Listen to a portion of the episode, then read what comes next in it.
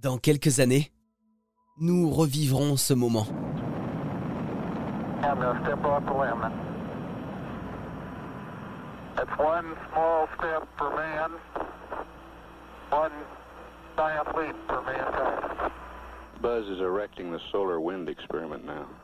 Mais cette fois-ci, en couleur. L'humanité s'apprête à revenir sur la Lune avec la mission Artemis.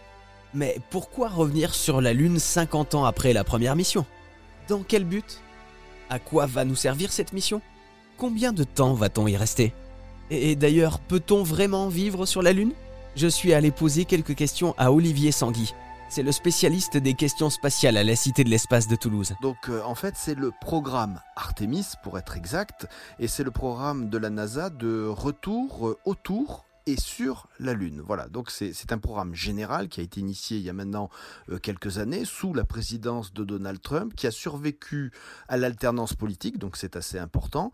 Et le but c'est de ramener des astronautes autour de la Lune et à la surface de la Lune. Et ce programme comporte des missions qui, sans trop d'imagination, euh, sont dénommées Artemis 1, 2, 3 et ainsi de suite.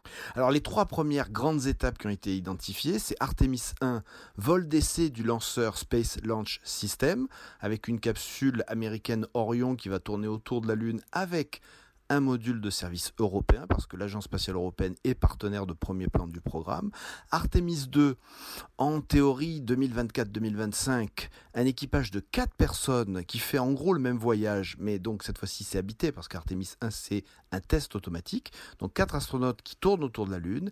Et Artemis 3, alors au départ on visait 2025, on pense que ce sera plutôt 2026, 2028, en tout cas avant 2030. En théorie, on a le premier alunissage habité du 21e siècle, un peu plus de 50 ans après les missions euh, Apollo. Bon, il faudra donc patienter encore un petit peu avant de voir des hommes marcher sur la Lune. En attendant, on pourra continuer à l'observer dans le ciel et à rêver. Ce petit morceau de terre qui flotte autour de nous.